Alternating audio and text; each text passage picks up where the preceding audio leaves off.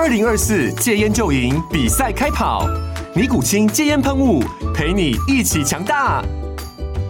戒烟不容易，单靠意志力戒烟的人，时常无法克服戒断症状而失败。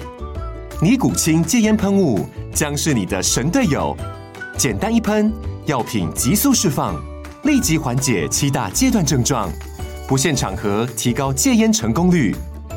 除了尼古清神队友，你还可以寻求专业医疗人员协助，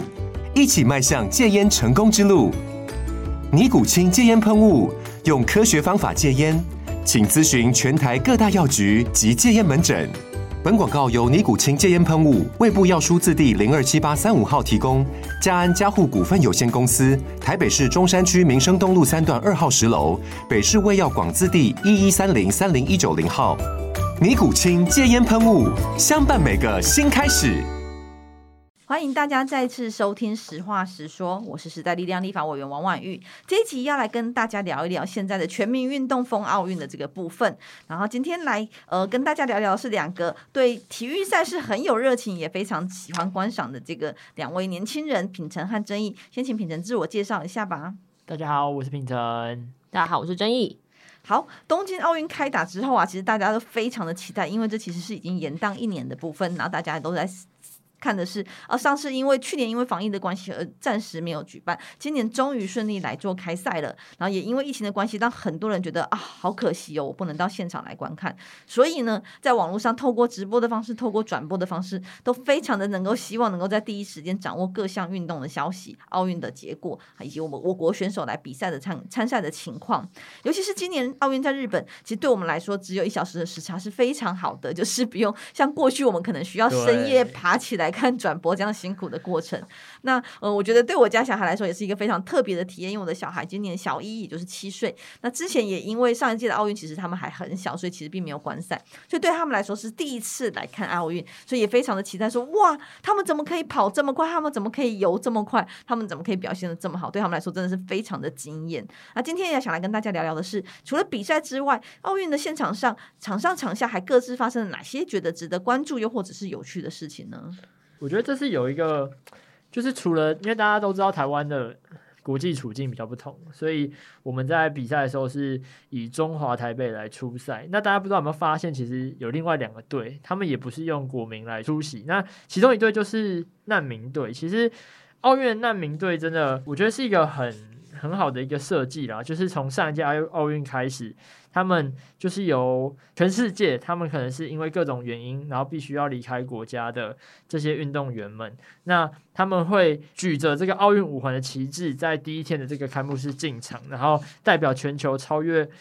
八千两百万名的这些流离失所的这些难民们来参赛。我觉得这个其实就代表了奥运的精神，就一直强调是就像五环旗一样，是五大洲之间的相互合作和这个就是以运动来。实现这个全球合作的这样的精神，其实奥运的这些难民队，他们很多都是真的非常优秀的运动员，但可能因为战乱的关系，或者是各国他们内内部的情势，导致他们被迫要离开自己的国家。那有这样的机会，然后可以还是透过不同的身份来参与这个国际上这个最高殿堂的赛事，我觉得这是真的是一个还蛮，就是一个很重要的一个设计了。但是。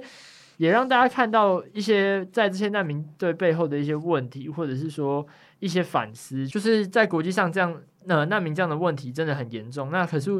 难民除了他们因为在母国受到的迫害之外，他们移动到其他国家有没有得到相同的这些尊重？我觉得也是在比赛或者是在比赛之外可以去思考的。因为就是难民他毕竟也是一种标签。那到底说以国际奥会或者是这些后来所谓接受难民的国家，他们是？怎么去看待这些难民的？是是不是足够给他们相当的尊重跟这些支持？我觉得是在难民队之外，这个小时之外，我们可以再来换一个角度去思考跟了解看看。那我觉得，其实我们看到这个国际奥会的团结部的主任有提到说，奥运难民队代表了全球八千两百五十万的万名被迫迁徙者和难民。所以这部分其实在于说，我觉得他有一个很。很指标性和象征的意义，就是希望说，从二零一六年里约奥运推出第一支的难民队，就是希望能够唤起各界对这些成千上万的难民的逃离冲突以及贫困的部分，还有在中东及其他地方涌入欧洲的议题能够得到重视。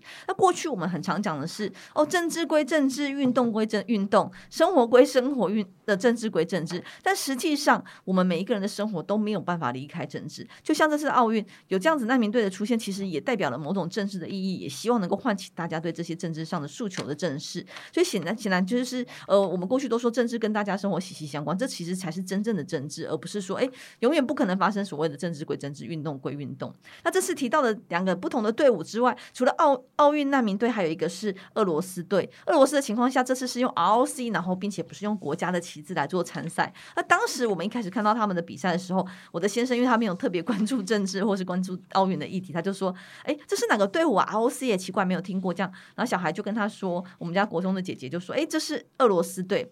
我们家先生就说：‘哎，不是啊，俄罗斯不是这个国旗呀，不是这个代号啊，为什么他用这样子？’那反而是小孩跟他解释的，为什么这是。”呃，俄罗斯用这样子的名称来做参赛。嗯，其实这次俄罗斯之所以要用 ROC 来参赛的原因，是因为他之前违反了药检规定，所以遭到国际奥委会制裁，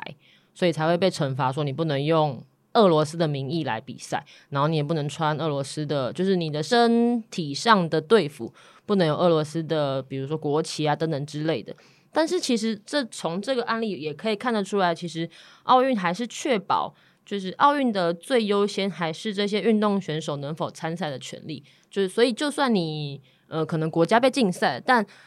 奥运这边还是会想尽办法让这些选手都可以出赛。所以这其实可以回来看到我们上一次就是台湾这边。冬奥证明的这个议题，那个时候其实大家很多人都会讨论说，呃，如果我们这样子就是擅自的想要改变我们的名字，就可能会被就是奥运方面这边的主办单位禁赛等等之类的。但其实从 ROC 的例子可以看得出来，其实就算我们最终没有办法用台湾甚至是就是中华台北的名义出赛，但可能最终最终都还是可以让这些选手用另外一个名字来比赛，其实不会影响到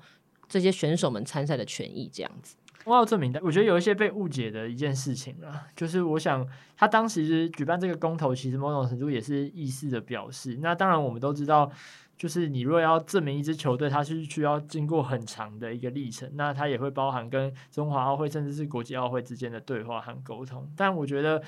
就是以运动员选手为权益这件事情，当然是非常重要，也是在我们考量这些问题的时候的一个很重要的考量点。但是，我觉得不能把这些事实混为一谈。我觉得在某些时候讨论这些事情的时候，还是要把情况来厘清。那我也觉得说，奥运本身呢，它当然是一种竞技的模式，它是希望说全世界的各个国家都透过这种。非暴力的竞技活动，然后有一天能够达成所谓世界和平的这个目标，但它其实同时也是在这个赛会期间有很多是跟政治活动甚至是意识形态的相互的表示有关系的。它也是一个这样子的场合，也是让很多很多的议题得以在这个时候被重视。我觉得除了这之外，是不是包含在这届奥运当中也有很多跟性别平等有关的题目？对啊，就是因为像我自己长期很关心这个性别平权的议题，或是性别的议题啊。那我们看到说，这次奥运中其中有一个亮点，就是这个参赛选手中女性运动员的比例达到百分之四十九，是奥运史上最高的。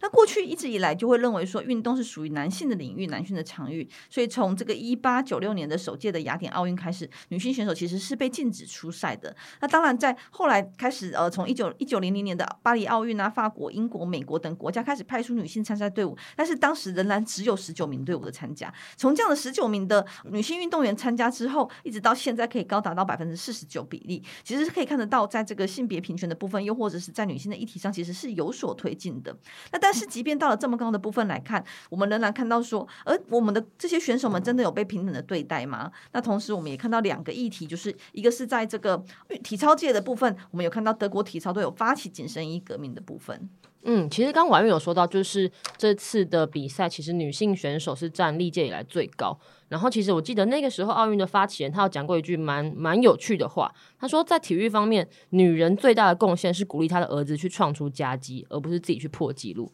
其实这句话到现在来看好像有点荒谬，但其实在以前的那个时代，就是女性运动员在奥运场上其实是受到相对的压迫，跟甚至就不能比赛。但就是我们回来看到，就是比如说这最近的奥运，其实呃女性运动员也透过非常多的方式来发出他们自己的声音，比如说刚刚婉玉提到的，就是德国体操队，他们因为就是大家对于体操选手的穿着可能固定的印象都会是高叉的这些韵律服这样子，但是德国体操队这一次他们就是选择穿了覆盖大腿的长裤型紧身衣。然后他们想要对用这个机会来跟大家说，其实女性她有选择自由的，可以选穿自己自在的衣服。这个回头回来，我们可能可以想说，就是为什么奥运比赛上面的韵律比赛，呃，要规定女性选手们必须要穿这么高差的衣服？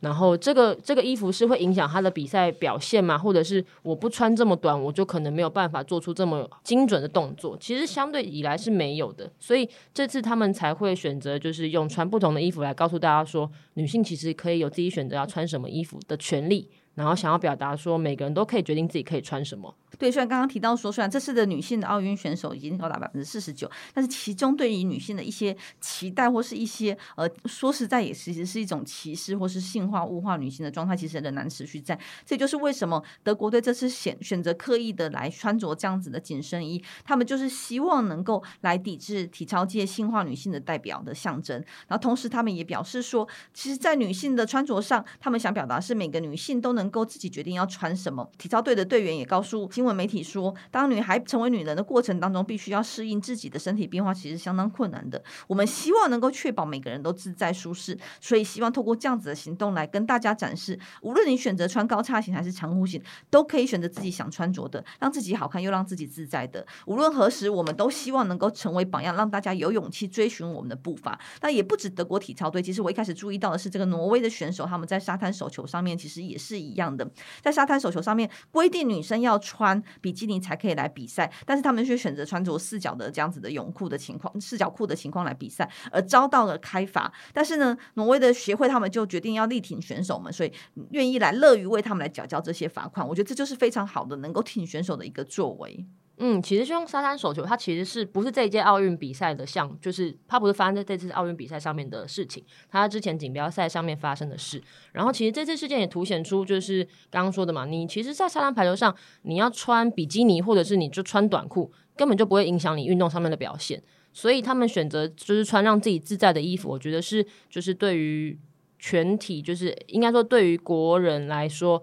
就是一个展现，就是不管女性穿什么衣服，她只要自在，只要舒适的话，她都有自己选择的权利。而且不止像挪威的手球协会，其实像呃，好像是美国的艺人吧，也出来表态说他支持这样子的的决定，然后也愿意帮他支付这些这些罚款之类的。所以，我们从那个奥运的女性选手的比赛的参赛比例的调整，或是演进之后，来看到说在，呃这次的奥运中，体操德国体操队的穿着的表现，又或者是之前在其他赛事中，这个挪威沙滩手球手的穿着表现，其实都是希望能够倡议在运动界里面女性的角色的定位应该被厘清，应该被重新被讨论和正视。那除此之外，也不止在女性，还有像这次其实还有性别议题的部分，还有在这个英国的跳水选手的部分，像英国的跳水选手这次的金牌，他叫汤姆。然后他这一次就是夺金牌之后，他有就是直接说：“我以身为同志为荣。”这其实就是我觉得会对全世界的 LGBT 族群都会有一个嗯蛮蛮感动的一一个理念上面的宣扬吧。颁奖台上面的景象其实是有点有点幽默的，因为他第一名就是这位英国的选手，他的同志，但二三名就会是中国的跟俄罗斯的选手，其实会形成一个蛮冲突的对比，因为就是中国跟俄罗斯的国家到现在还是强烈禁止同志婚姻的。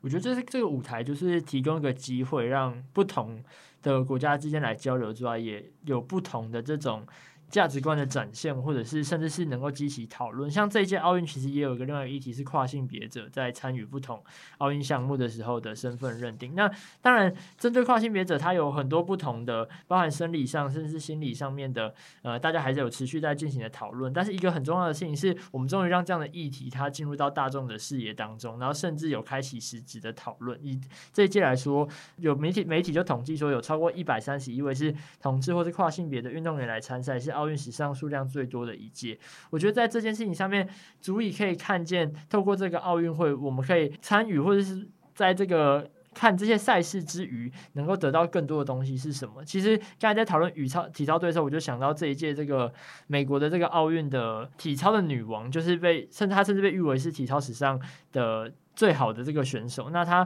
因为一些心理健康的因素，然后退出这次的赛事。那其实就有人提到说，他其实也是当初美国体操队有超过百位选手，他被这个队医所性侵害的这个或者性侵害或性侵害的性的对的受害者之一。呃，即使是在美国或者是说其他国家当中，体育都还是一个相当某种程度是在性别是相当不平等，或者是被父权所宰制的一个场域。那我们能不能就是除了比赛之后，能看到？他们在训练的过程，甚至在培养过程，是不是有不平等的对待，或者说他们是不是有得到足够公平的这些重视，甚至在性别层面，他们有得到同样的机会？我觉得这些都是很值得我们在赛后还要继续关心的，就是体育资源的分配，它是不是因为性别而所受影响？好，所以除了性别平等的议题，刚刚其实品成也提到的是，在这个美国体操队选手他选择在赛前弃赛的情况下，就是因为他没有办法面对自己的心理压力以及这些外界的期待，他其实在上场的状态是非常的不好的情况下选择弃赛。那当然，我们有看到一些不满的声音或苛责的声音，但是我们同时觉得很棒的是，他的队友是支持他的，那也认为说他应该要先照顾好自己，然后把自己心理他状态都调整好，再来做努力，然后应该是把自己放在最前面，而不是把夺牌放在最前面。这样的情况其实都非常的好，就是我们看到。比赛的赛事的时候，不只看到夺牌与否，其实也必须看见这个人。那像这样子的类似的经验，其实，在台湾的选手的家庭上，他们其实有有同样的诉求，也希望能够看到的是，不只是夺牌这件事情而已，还有这当中成长的过程。我先讲另外一个例子，就是大阪直美，就这一次在这个圣火传递最后一棒的日本的网球选手，他其实之前就是在四大公开赛当中，他因为心理的压力，所以拒绝媒体的采访。我觉得就是在现代的这个环境当中啊，就是网络的酸民或者是这个。媒体的传播的影响，所以导致很多选手他受到很多心理健心理的这个压力，然后甚至会影响到他们的心理健康。那我觉得还很重要一件事情是，大家除了把他们当成选手代表队偶像之外，也要把他们看作是一个人。那只要是人，他们都会遇到心理上面的压力，或者是甚至会产生不同的情绪。但是当时大阪直美宣布他可能不接受采访，甚至退赛的时候，却受到很多的苛责跟批评。我觉得这对于他们来说都是非常非常不公平的。那回到到台湾来说，其实也是一样，就是我觉得台湾的运动员一直以来都被赋予很大的压力，或者是大家都会说，呃，你是为国呃争光啊，或者是他们要扛着一个很大的压力，从家庭、从社会到国家，然后去做这一件事情。但是其实他们去从事这样的运动，或许就像我们在工作、我们在我们做任何事情一样，他们可能是因为他们喜爱这个运动而去做，或者是可能是因为他们就是在这当中可以得到成就感。我觉得有时候大家在看这个体育运动的时候，当然，我们可以为了他们感到高兴，我们也应该要为他们这些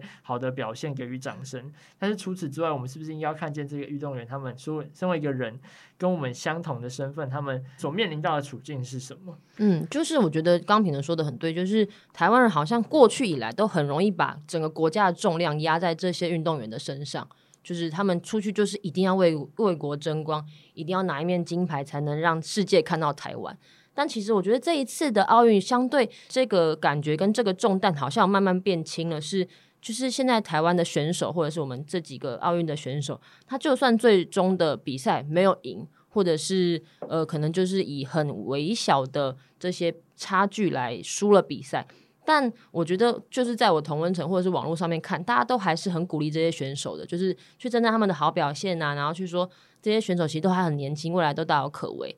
不会再是过去那种就是酸民式的教练，就是键盘、网络键盘、网络教练这种来批评他们哪里打得不好、怎样怎样之类的。我觉得这种健康的心态也是就是很值得推广的。对，所以其实我们也看到说，在新闻当中，这个呃，我们的举重选手在夺牌之后的这个陈文慧的妈妈，她也表示说，她有一段话，她也提到，她觉得非常的需要有感而发，然后也希望能够提醒大家的，就是在于说，她说到的是，在台湾要走上体育真的很辛苦，我们希望给年轻人很好的路，而不是没有得牌就什么都不是。很多时候，大家给选手很大的压力，好像没有得牌就什么都不是，但他们背后付出的过程真的很辛苦。我们的政府，我们的企业，是不是能够够多帮忙让选手不要走这么辛苦的路？我们能不能给年轻选手一条好走的路？所以我觉得在这个时代的演进之下，刚刚不只是争议提到说，感觉上我们台湾的社会氛围的确有一些些调整，不再是苛责他们没有得牌，又或者是只给予得牌的这些选手们予以掌声。其实有很多在辛苦比赛的过程当中，仍然有没有办法得到夺牌的这样子的荣耀的情况下，我们仍然肯定也希望能够给予他们支持和鼓励。我觉得这是一个很好的转变。同时，像这个陈妈妈提到这句话，我觉得也非常的有感。我们也希望能够持续往这条路来推进，就是说，呃，不只是只有以夺牌来论一个结果，而是在这个过程当中也是非常重要的。我觉得其实除了政府啊，就是企业要给予支持之外，当然，我觉得一个很重要的事情是，所谓的给予支持，不是给他钱而已。因为我觉得好的环境能够培养一百个选手，比起你把这些你可能花很多钱，然后只是为了要提供给一个选手就是奖金的方式，我觉得更重要。因为一个好的体育环境，他能够透过职业化的方式，或者是更好的这个职业环境，提供他们更不同的机会。当然，我觉得一件很重要的事情，还是要反过来提醒大家是。一个运动环境的塑造，它不会只是透过政府上而下的发起。我觉得很多时候是民众从由下而上去支持运动，甚至是参与在运动当中，甚至自己也去进行，例如说参与进行运动这样的行动的话，也会改变我们的运动环境，也会让选手们有更好的机会，也会让整个社会的氛围更好。那我觉得这个也是台湾未来在这个运动产业的发展上面一件非常非常重要的事情。我觉得这个是需要全民和政府共同一起来努力的地方。对啊，那我觉得刚刚提到说这个氛围其实有所转变，就是我们也看到说有一个这个桌球教父庄智渊，其实是大家非常关切也非常期待上场的选手。然后他参加了五届奥运，这真是让我们觉得非常佩服和钦佩。那在这次比赛当中，其实也特别的受到关注。嗯，其实这一次比赛就是刚刚有说到嘛，我们不只看到夺得奖牌的这些选手，其实这次比赛还有大家非常非常关注的两位选手是卢彦勋跟庄智渊，他们都是参加非常多届奥运的元老级选手。手然后，尤其是庄智渊在他的最后一场比赛单打比赛中，他那个一个人然后结束之后，虽然输球了，但是就是那个背影，我觉得是让台湾人对于这些背影，对于他的背影是有点不舍，但是却又非常非常敬佩的。是，就是他一个人，然后一支球拍这样子，就是走了这些年。那即便没有获得金银铜牌的情况下，国人仍然是给他非常高的支持以及敬佩之意。我觉得这是非常好的。就是确实在这些过程中，他非常辛苦，而且像智渊，他其实还有开设自己的桌球馆，希望能够培育下一代能够热爱桌球这项运动项目。其实都是在台湾非常好的养分了，也是非常好的扎根的文化。所以呃，我们看到的是在奥运比赛的时候，除了大家持续的来为我们的国手来做加油、来做打气，然后持续来做关注，也给予肯定和支持之外，其实我们也希望大家能够看到一些。奥运比赛选手比赛之外的一些议题和一些情况的观察，那透过今天的节目跟大家做一个分享，也希望在呃这段时间，不论是在奥运比赛的进行当中继续给予加油之外，又或者是在奥运比赛结束之后，持续的关注台湾体育界的情况，以及体育现在必须要做的一些变化和改革之后，也能够持续跟我们走在这条路上，一起持续来关心体育界的各种现象以及赛事。好，那今天节目就到这边搞一个尾声，跟大家说拜拜喽，拜拜。